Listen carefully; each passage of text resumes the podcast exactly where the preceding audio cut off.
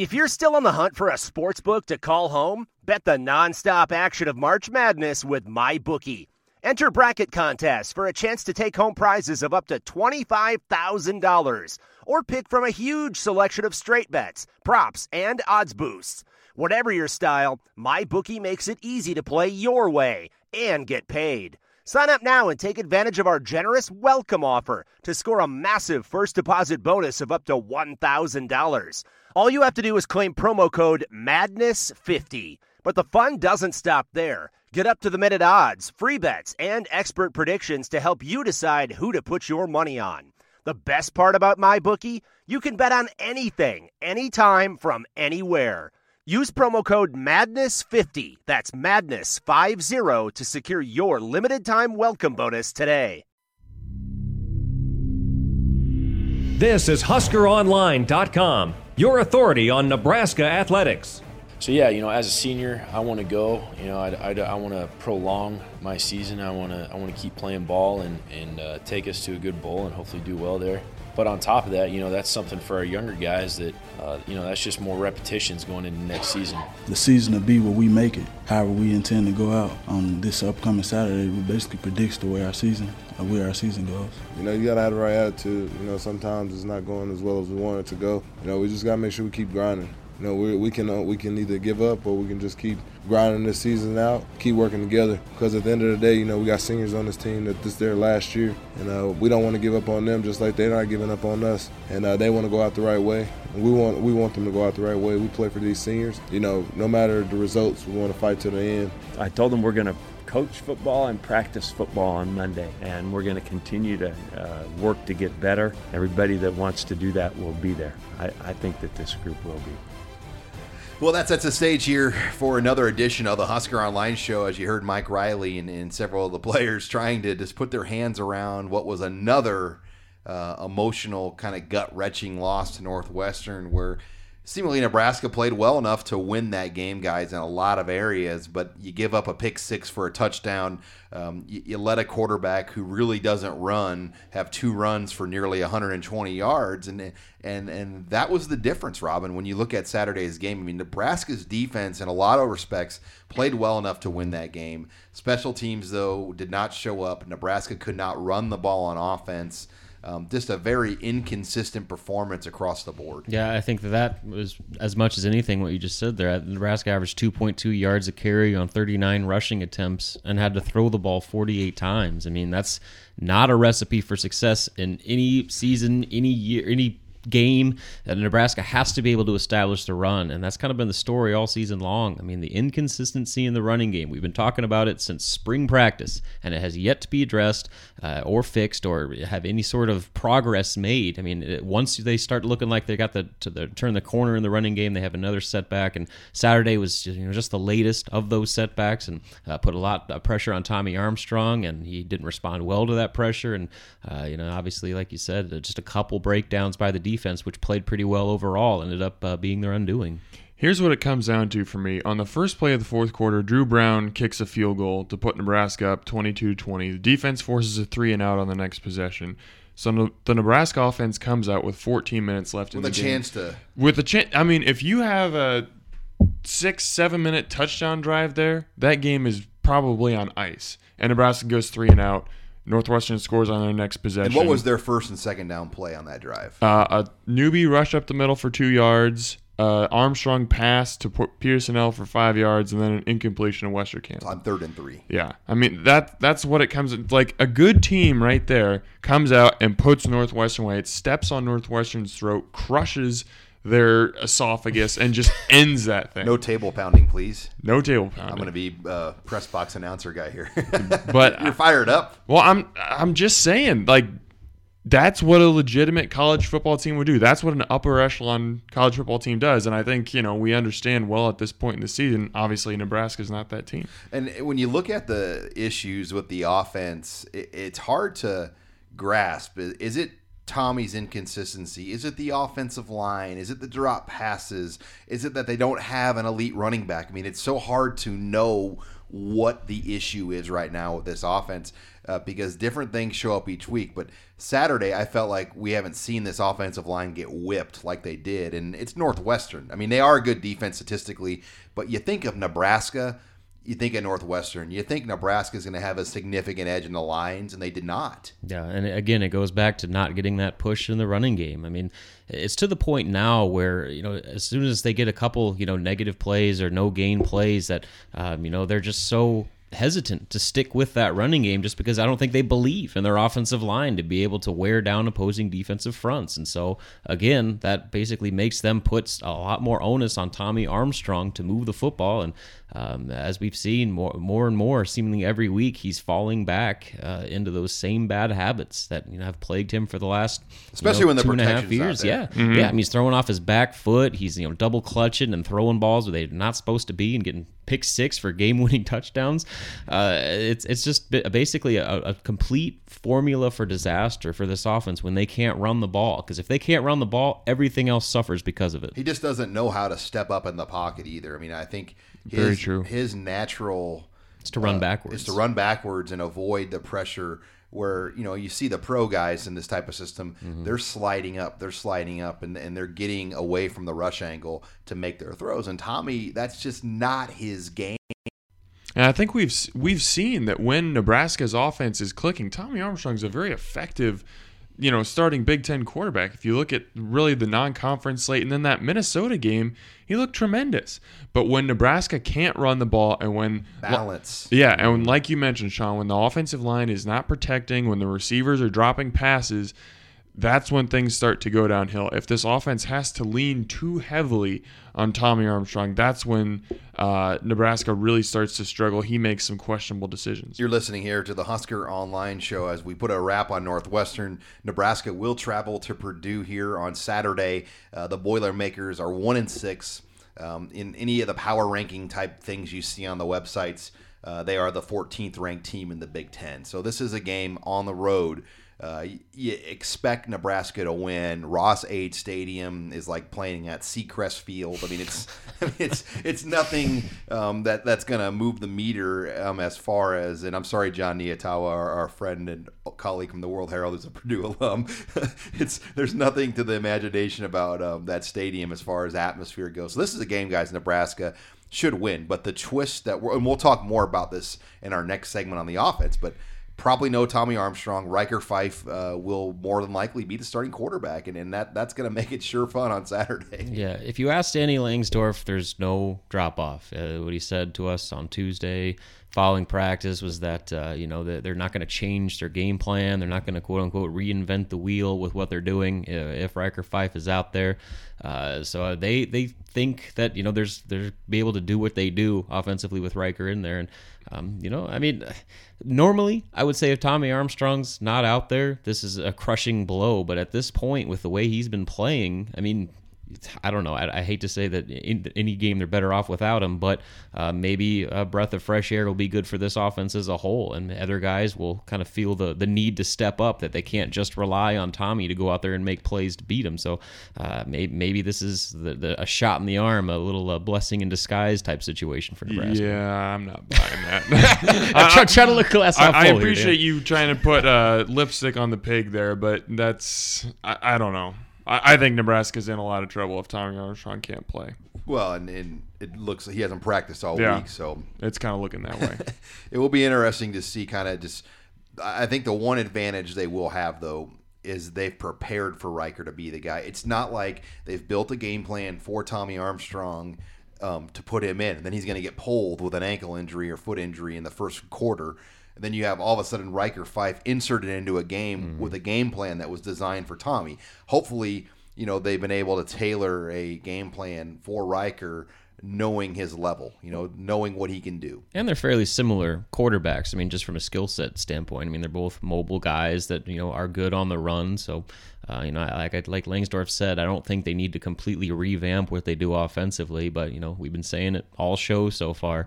The key is run the ball. Don't make Ryker Fyfe have to go out there and beat Purdue with his arm because it's not going to work. It And- wouldn't work with Tommy either because it hasn't worked all year. You got to be able to run the ball effectively. And give- Purdue is last in the conference in yeah, and uh, yeah, what are they? 200 106 nationally or something. 200 that? plus yards a game Yeah, so I mean, the opportunity is there for this offensive line and these running backs to go out there and go win a game, and they have to do that because, uh, like Dan said, I, I don't necessarily think you feel too good about Ryker Fyfe going out there and you know carrying this team on his shoulders. All right, when we come back, we'll continue the discussion of the offense, and I'll chime in more thoughts on Ryker Fyfe and, and, and just kind of what I expect to see. Uh, that's next here. You're listening to the Husker Online Show. You're listening to HuskerOnline.com, your authority on Nebraska athletics. He said he's day to day, so I'm just preparing as if I'm going to start. So I don't know. He hasn't told me much. He just said he's icing it. He hasn't given me much information. He hasn't told me. So I don't know. Uh, I think he's better. I don't know sure how good he is. We'll we'll we'll know more about it later. But uh, I thought Ryker came and did some nice things today. I thought he looked good in practice and and uh, got him a lot of good work. So it even if uh, well at this time of year with a guy that hasn't had as many reps, it's always good to get him get them uh, kind of those one reps and, and get them back up to speed a little bit more. um, just keep doing what I'm doing. Like uh, just the way I've been practicing. Just you know, not get too high, not get too low. Just uh, you know, go out and just do what I'm supposed to be. You know, what I'm supposed to be coached to do. So. And that was Nebraska quarterback Ryker Fyfe and offensive coordinator Danny Langsdorf talking about the potential situation they could be dealing with this weekend in West Lafayette. And, um, you know, there's really only been a handful of walk on quarterbacks to start in the modern era. Obviously, Ron Kellogg, um, you know, the last couple years ago for Bo Pelini's team when Martinez got hurt. And then you'd have to go way back to Monte Christo, um, started a game for Frank Solich. Then before that, obviously, the legendary Matt Turman game in Manhattan, Kansas. Um, so there have not been um, very many walk-ons ever to start at Nebraska at the quarterback position because, quite frankly, um, for a walk-on guy to beat out who you invest the money on at what is really the money position, Pretty worrisome. um, you know, and it, it's interesting that AJ Bush has just fallen off the map because I think if we were to be asked this hypothetically in the spring, you know, if Tommy were to be hurt week nine, week 10, who would you put your money on to be the starter? I think everybody would have just assumed AJ Bush or maybe even. Yeah, after that spring game, Zach Darlington, yeah. And here we are. Zach Darlington hasn't traveled. AJ Bush is just kind of a dude on the team. And, um, you know, I- I'll be curious if they take Darlington on this trip because they've been only taking three quarterbacks.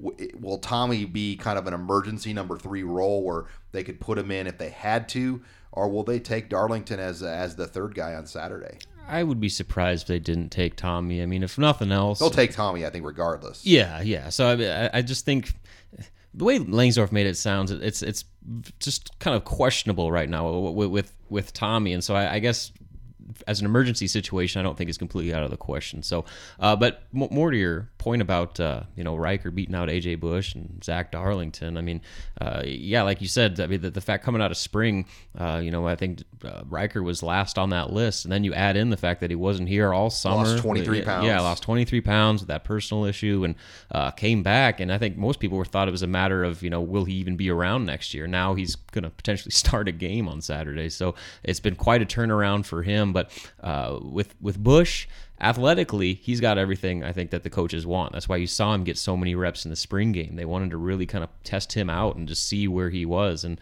uh, I think clearly, just from a mental standpoint, uh, picking up the offense, he, he's really struggled in that regard. And then Zach Darlington with his injuries, uh, I mean, he's basically been their scout team guy. So I mean, he's not even hasn't even been in the mix all season up and probably till about this week. I don't want to throw too much dirt on the former staff, but if you go back and look at the quarterback recruiting that they put together, it's really kind of scary and frankly kind of amazing that Nebraska was able to stay this relevant considering how many misses they had in the quarterback recruiting game. And the part of the issue I think with it was when you start freshmen, because Tommy Armstrong ended up becoming a starter as a Mhm. freshman, Taylor Martinez started as a freshman. You basically scare away everybody. I mean, think how many guys Taylor Martinez ran out of town Oh, because he was the starter, and you Cody Green obviously left, and um, you know it, it just it's hard to recruit quarterbacks when you start a freshman because if that freshman shows any kind of promise. then the other guy's like, well, I'm not going to beat that guy out. It's going to be hard to beat him out by playing the numbers games and the odds. And I think that's another reason why the quarterback situation is what it is. And Patrick O'Brien is walking into an unreal situation next year. Yeah, that that's a great point, Sean. Unless you're Urban Meyer, who somehow gets a, a whisper, a four or five star quarterback every single season, it, it's tough to do that. And yeah, I agree with you. I think Patrick O'Brien is. It's a very odd situation because Tommy's going to be a senior. You know, he's going to be uh, of basically a fourth year starter. Captain again, probably. Yeah, but Patrick O'Brien is coming in, and you know, I think he, he might, if he's able to come in and play really well, especially because he's enrolling early, he might at least throw his name into that conversation. Yeah, let's read Patrick O'Brien's stats right now, if, if you're curious. I mean, it's unbelievable what he's done this year. Um, he's completing 78.2% of his passes, uh, 176 for 225 for 2,203 yards and 23 touchdowns, uh, just five interceptions. Uh, but what's even more impressive, and this is over eight games, um, he's only um, he's rushed for uh, 530 yards on 76 carries. So he's not just some stiff wooden Indian statue back there. He, he's a guy that can run a little bit too. If somehow a true freshman is able to come in next season and beat out a three-year starter senior for the job. Uh, there might be some turmoil just because just yeah. because of the, the locker room and the, the amount of uh, respect a it's lot of those players be have. clear cut, concise. Right, but here's the deal: winning solves everything. If Patrick O'Brien comes out there and is ended up to, to completely turn around this offense, and you know they start winning games, uh, that, that that all the hard feelings about Tommy Armstrong being benched will go away. I promise you that. Getting back to the present, Sean, you were the one who really kind of uh, I don't know if broke the news, but you know you were kind of the first ones who reported that Ryker Fyfe is probably going to be the guy this weekend. What do you expect to see from him and how Nebraska kind of crafts its game plan with him as a starter? I think you have to be simple. Um, I, I, think you just tell him, hey, buddy, get the ball to, to Pierson-El and Westerkamp and Brandon Reilly, and they're going to make you look pretty good, but you got to get him the ball. And uh, you have to make your reads and, and, and, and stay composed. Hopefully, the running game supports him, yeah. and, and that, that's probably the biggest key. But um, you hate to use this phrase, but he's got to be a game manager. It's just an overused absolutely Baltimore Ravens phrase. Um, but um, you know, you, you, want Tommy Armstrong to be, or not Tommy Ryker to be a game manager. And, and, just not lose the game and don't try to win the game. Just manage the game and, and let the game take care of itself. And I, I think he's mature enough to do that. And um, I trust Langsdorf with his experience um, and Mike Riley with quarterbacks that they will have this kid ready to go. Um, they just can't expect him to. Um, you know, do everything that maybe Tommy was doing in, in the playbook. Well, one thing we haven't even talked about are the, the conditions too. I mean, not only is this a you know former walk on uh, making his very first collegiate start on the road, it, there's about a 70% chance of rain out in West mm-hmm. Lafayette. Mm-hmm. And so it's this week, yeah, this week in practice, they've actually had buckets of water by the quarterbacks and they're dunking footballs in the water before each rep, just so, you know, the quarterbacks can get used to throwing a, a wet ball. Wet yeah. Ball. And so that, that, that is another factor that is going to you know go against uh, you know putting too much on Ryker Fyfe. So more than ever, they're going to have to run the ball. Run the ball. I'll, I'll, say it a thousand times. Run the ball. Now, Dan Darrell Hazell said this week on the Big Ten call they're going to be pretty aggressive, take a lot of chances. I mean, you get that impression. Uh, with a desperate team that, especially now knowing Ryker Fyfe could be the guy, that they're just gonna they're gonna come at him with you know every possible look they can. Oh yeah, I mean Purdue. First of all, you know I think this coaching staff understands that their feet are to the fire right now. They are walking on some very thin ice. So so I think they were already kind of coming into a game with a gambler's mentality. Now you've got a, a you know a walk on quarterback. I know he's on scholarship now. Originally a, a walk on quarterback who's never started a game, never really taken legitimate snaps if you're their defensive coordinator, how do you not just blitz the heck out of him? I mean, try and make him uncomfortable, try and force some early turnovers. Because, and you brought this up pre-show, Rob, and I thought it was a really good point. What happens if Ryker Fyfe runs into a little adversity? What happens if he takes a sack on the, uh, you know, a sack or two on the first couple series, or if he throws a pick uh, on Nebraska's first possession? How does he bounce back mentally from that? We just don't know. And briefly, I want to. Offensive line will be big this week. Um, Nick Gates, do you guys expect him to play Saturday? No. Yeah, it's it, they. I asked Langsdorf that actually uh, on Tuesday, and you know he, he wouldn't give me a clear answer. And I asked when Nick Gates, even if it's not this week, when he's healthy enough to return, does he get that starting job back? And he said no, not necessarily. I think Zach Sterup is going to be uh, a factor one way or another, even if he's starting or rotating in. When asked about it, Mike Cavanaugh, he you know he he said he hopes to have him out there, but he did not look encouraged at all. I think they're full preparing to go with And Sterup again. Pretend like you're Mike Cavanaugh, I'm the reporter. Coach, um, what are your thoughts on maybe rotating on the offensive line this week? Mike Cavanaugh does not want to hear about rotating on the offensive line. He made it very clear the other day, as he's done several times, that the gap between the starters and the backups he thinks is very large right now. It was hilarious as this line of questioning. He answered probably four or five questions about this the other day in practice, and he had a empty Gatorade bottle in his hand, and I think he's just doing it subconsciously, didn't even notice. But as he's answering these questions, he's getting angry and just pounding this Like Gatorade stress bottle. ball. Yes, he was so upset. Just and really, I mean, we we don't have enough time to get into this totally, but it's kind of a ridiculous thing that we talk about this so much. Yeah, it's it's like the scene in Office Space with the TPS reports, and, and you, you keep, keep asking Mike Cavanaugh um, if if he got the memo on the TPS reports. he's just not liking the uh, the question about it every single day by every single person. Welcome to Nebraska, uh, Coach Cavanaugh, where everybody thinks they are the offensive line coach. When we come back, we'll shift over and we'll talk defense. Will Nebraska be healthier this weekend in West Lafayette? That's next. You're listening to the Husker Online Show. This is HuskerOnline.com, your authority on Nebraska athletics. As long as we can contest the catch, I think uh, all of us, as well as you guys, you know, that that's what you want to see. The guys are going to catch the ball; they're on scholarship too, but you want to see them being able to contest the catch.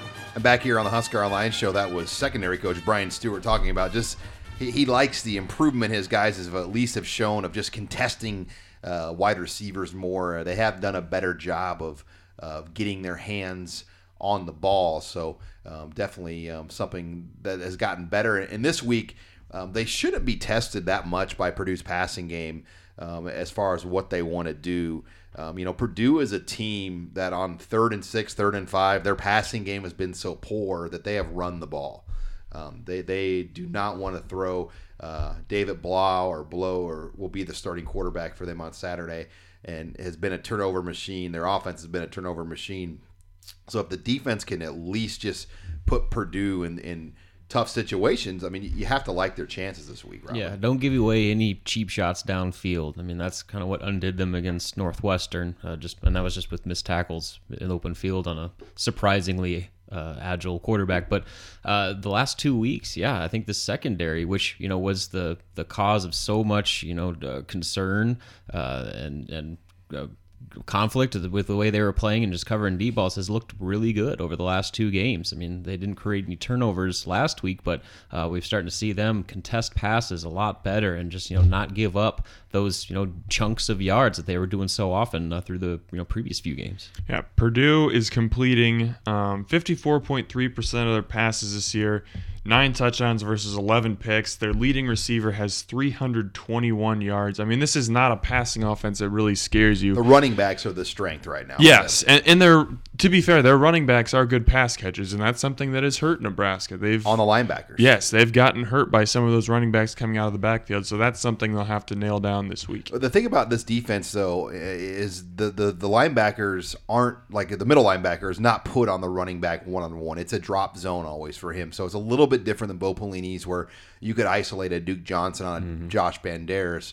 Um, so you, you hope it's a little bit more user friendly. Where, but you know, Northwestern, I thought isolated Justin Jackson on the right matchups, and, and that was kind of what only the only thing they did in the passing game on Saturday was find those isolation matchups, and you have to think that North or uh, Purdue is going to do something similar. Yeah, absolutely. And that, that one of those passes to Justin Jackson came on a 28 yarder on the final drive. That you know, almost, He's a crusher. Is, yeah. that on a third down?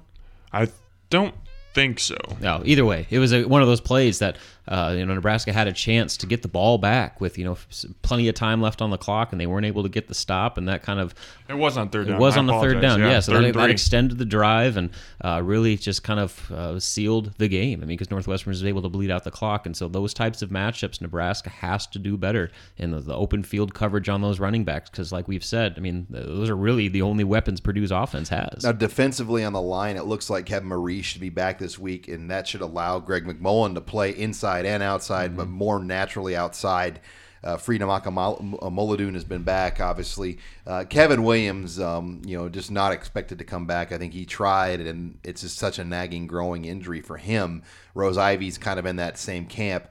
Um, so they're they're getting some guys back, but they're they're still Rose Ivy and Kevin Williams. If they can get those two guys back sometime this year, that's going to make a difference. But Maurice should help hopefully Saturday. Well, yeah, I mean that defensive line needs as much depth that they can get. I mean those guys are playing so many snaps that you know any healthy bodies that you can get out there are, are going to be beneficial. But uh, another thing that you know we didn't mention yet was uh, the return of Daniel Davie, and I thought that he looked really good against Northwestern, and that was really encouraging to see because that guy was in a bad spot in that Miami game. I mean he got benched, and uh, you know Mark Bankers said that he just didn't have that that look in his eye. I mean he looked like he was completely mentally checked out, and um, you know then he had the groin injury that kept him out uh, for a few weeks after that, and uh, so to finally get him back, I mean, your number That one, should make a your difference. number Mhm. one black shirt corner, your senior leader of that group, to get him not only back on the field, but get get uh, just that confidence back with him is going to change the whole secondary. And Chris Jones, there was some question about him, but you know we were at practice on Monday, and Yeah,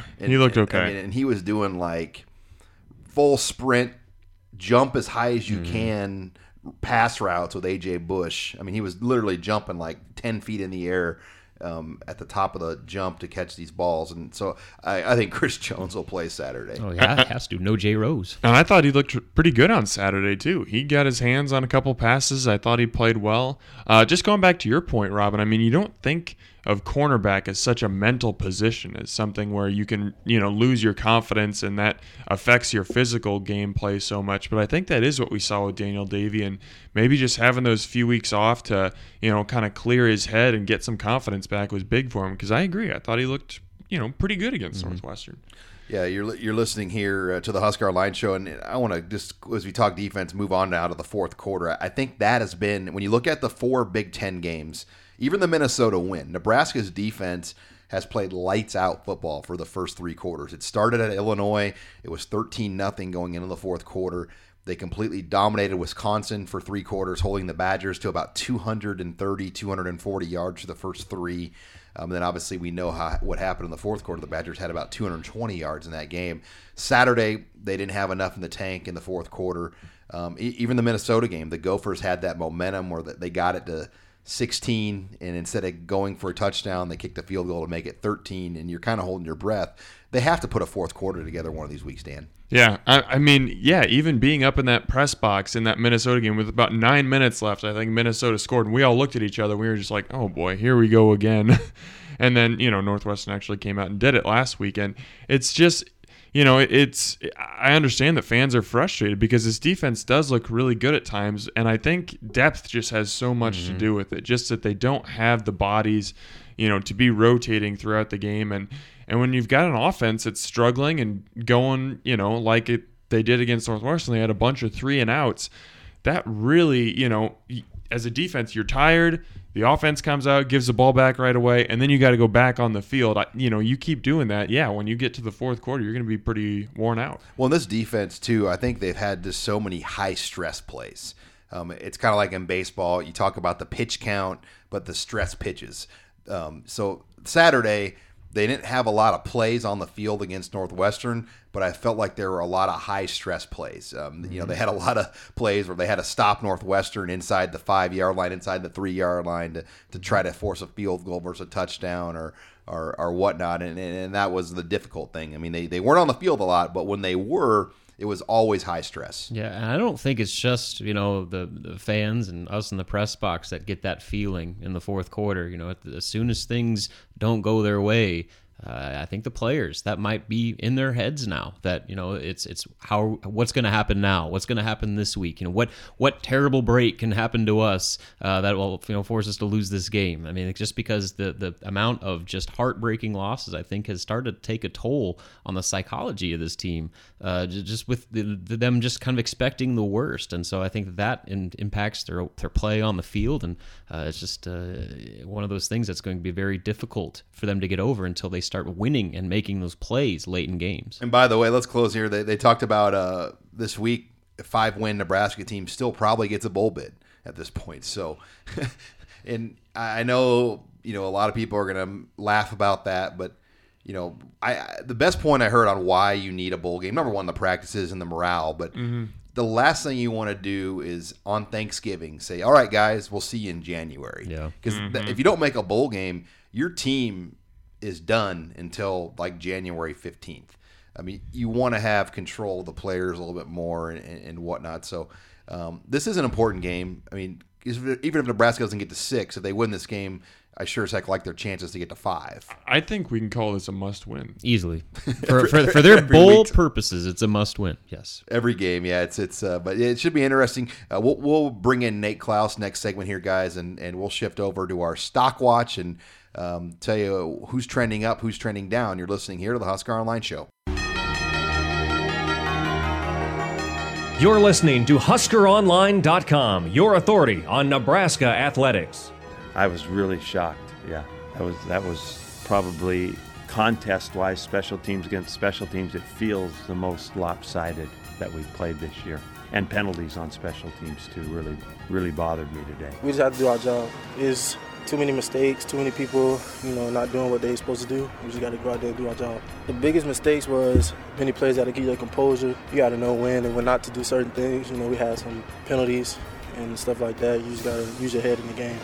And back here on the Husker Online Show, Sean Callahan, uh, we bring in now Nate Clouse, Robin Washington, and Dan Halpin here as uh, we move into our stock watch segment. And uh, Nebraska's special teams, not not the kicking part of it as far as Sam Foltz and, and Dru Brown, but um, just the the overall return game and kick coverage element ha- has been downright dreadful.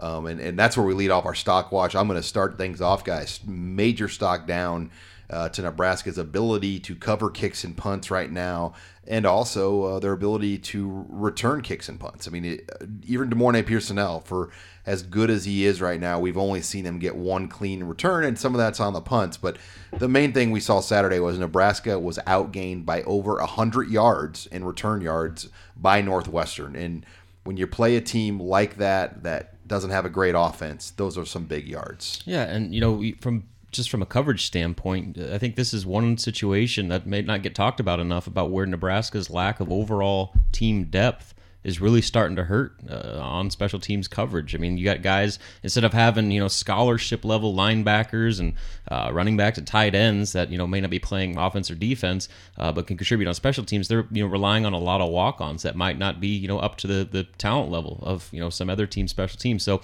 uh, that's all starting to play into effect, and uh, you're starting to see that with the results like we saw last Saturday. And Dan, I think the kick return has been the most disappointing. You've got some numbers um, as far as what the long return of the year has been and the averages. I mean, it, it's it's it's pretty. I mean, it's about as bad as we've ever seen at Nebraska. It's really incredible. Nebraska actually ranks last in the country in uh, average yards per kickoff return with 14.5. I mean, just think it like.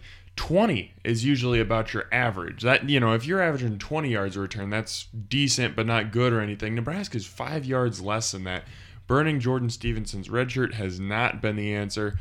Um, Nebraska's long return on the year, Stanley Morgan had a 27 yarder earlier this year. It's just been bad all around. Yeah, hopefully it's going to get addressed. And Mike Riley was very critical for about us. Mike Riley, not a guy that gets overly critical about anything, but um, I asked that question and he just gave this scowl of disappointment mm-hmm. after the game. But let, us move over. Uh, we'll go stock up. Start with you, Robin. What's your stock up guy right now? Stock up. I'm going to go with Brandon Reilly, and this is uh, more a lot based on just potential of what he could do in the coming weeks here. I mean, obviously he had the nice touchdown last week, and uh, when you look at with Alonzo Moore's stinger injury, you know he hasn't practiced uh, from what we've seen uh, much at all this week.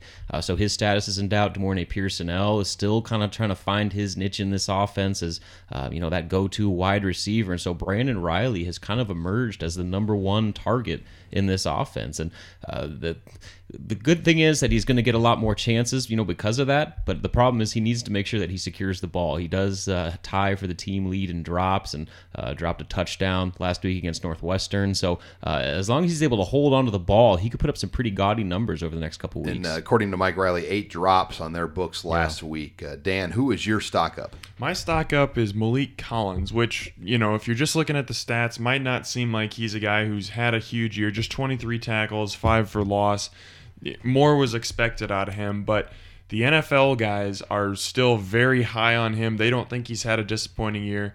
Uh, Todd McShay actually just released, you know, his new list of the top NFL prospects for the next draft this morning. Maliek Collins checked in at number 17.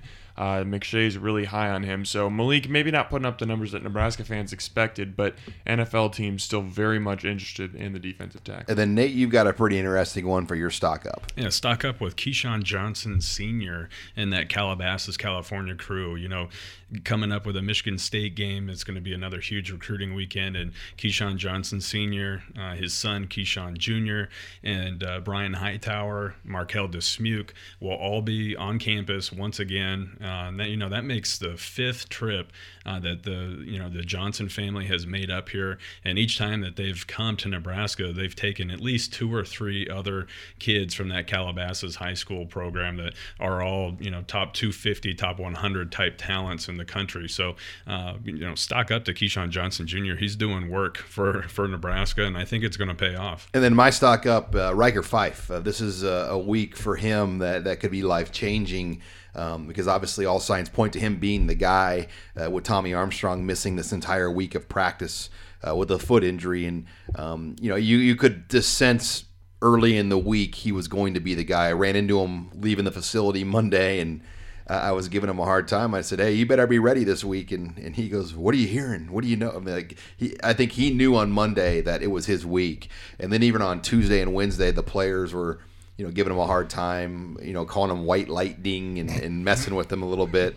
Um, so I think it's his time, and, and hopefully they develop a game plan for him to have success. Um, let's move down back to stock down. We've already I've already done special teams for mine. Uh, Dan, who's your stock down? Well, it's not so much about him, but just the unfortunate circumstances for him. Poor Michael Rose-Ivey, man. I mean, this is a guy who had a pretty good uh, redshirt freshman season, missed all last year with a torn ACL, missed the first game this year with a uh, with a suspension, comes back, plays really well for a game and a half, has a groin injury, tries to come back against Minnesota and re-injures that groin. Now we don't know when we're going to see him again.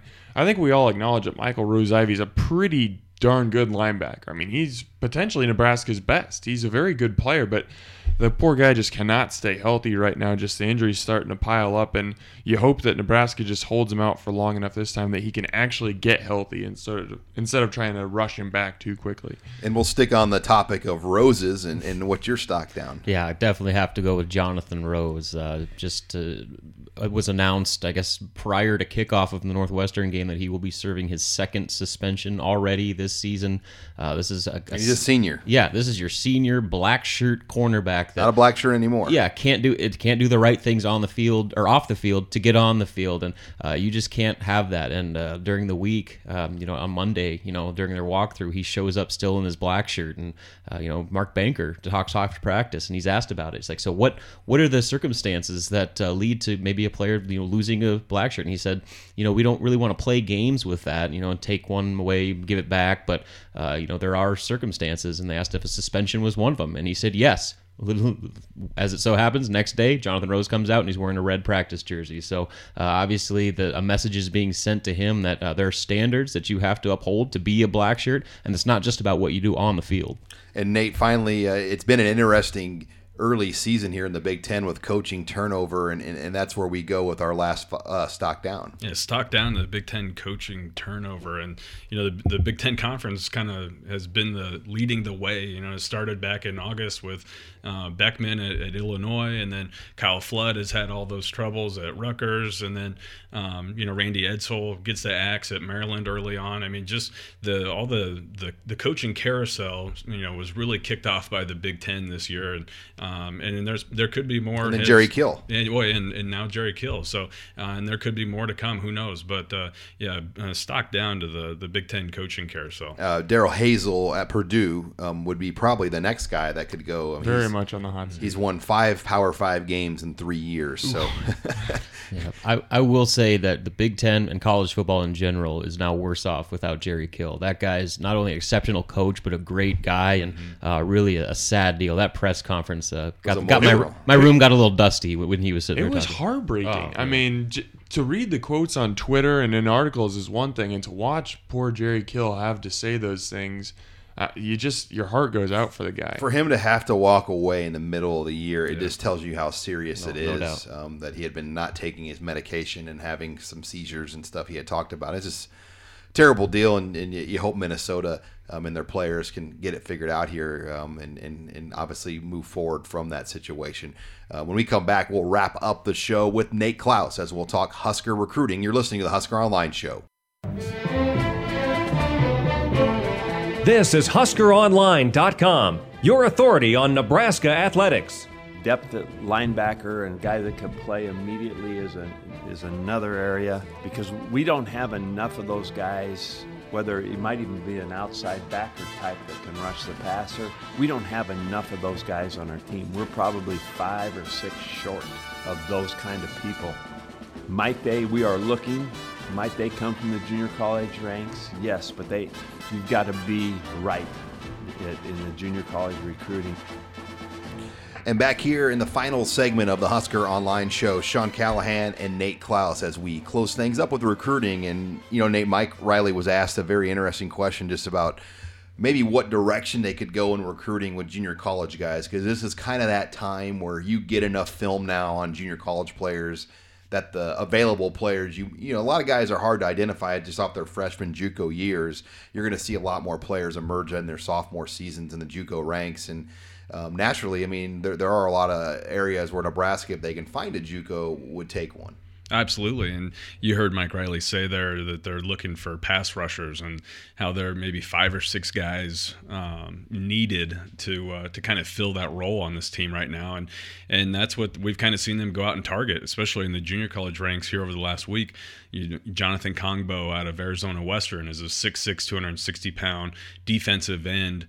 Um, you know that the the can rush the passer. He's got eight sacks this year. He has um, you know eight or eight or nine tackles for loss. Um, I mean, he's a very active player. Was named a, a JUCO uh, National Defensive Player of the Week a few a few weeks back, uh, and is an intriguing guy because he's from Canada.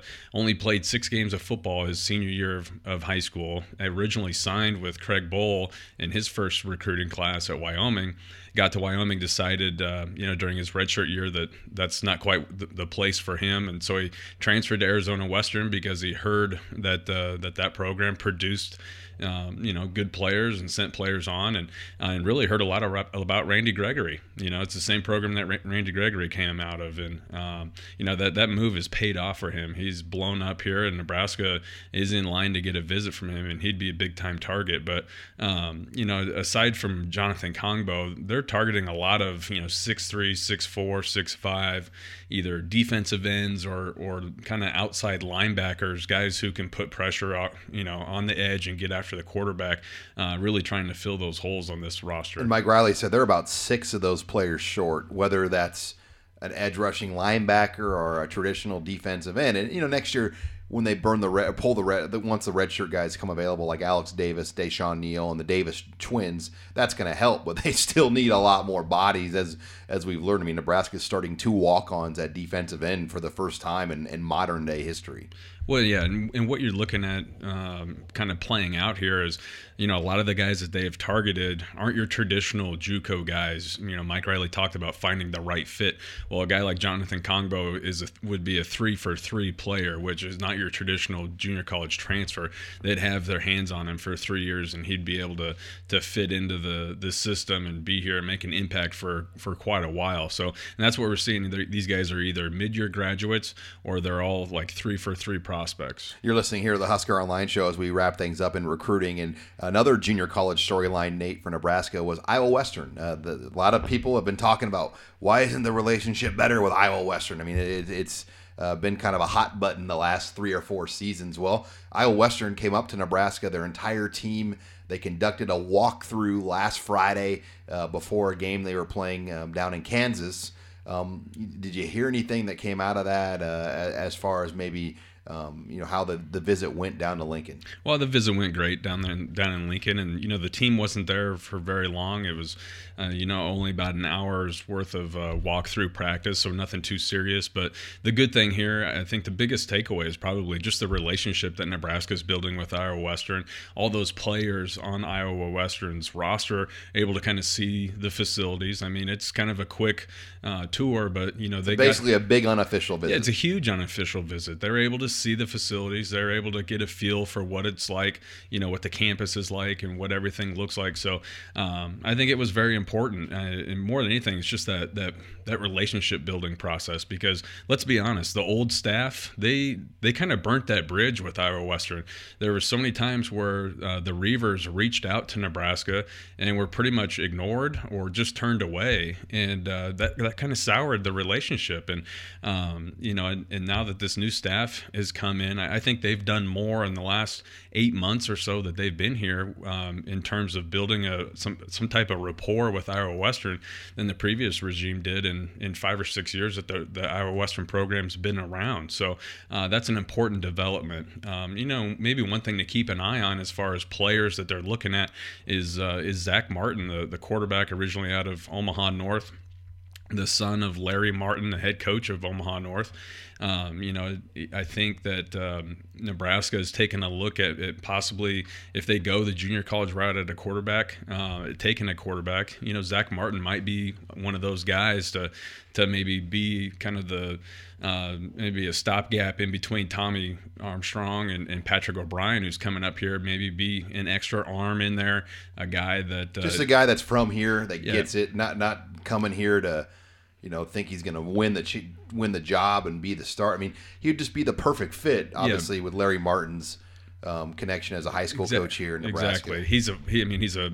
He's grown up around football. He's just a. I mean, it kind of reminds you a little bit of like the same situation when Harrison Beck was brought in under Bill Callahan, and then later on in that same year they brought in Zac Taylor. He's only a, a, two for two guy too. Yeah. So, um, you know, if if I think if Nebraska feels like if there's going to be any attrition at that quarterback position, um, they may look JUCO ranks just to bring a guy in to have an extra arm, uh, and Zach Martin could be that guy. Now there weren't a lot of visitors in, just Jack Stoll, but uh, a number of unofficial in-state visitors um, just a couple takeaways on maybe some of those underclassmen, particularly the 2017 kids that were on campus. Yeah, the Huskers are taking a, a pretty good look at some underclassmen. Austin Allen, a big 6'8", 215 pound tight end prospect out of Aurora, great looking kid, is put together an extremely impressive junior season film. I think he's the guy who's going to garner a lot of attention from Power Five schools. Nebraska is the first team to really reach out to him, and then two interesting prospects from Bellevue West, uh, offensive lineman Tyler Charay, you know 6'4", 285 pound kid, uh, extremely good offensive lineman.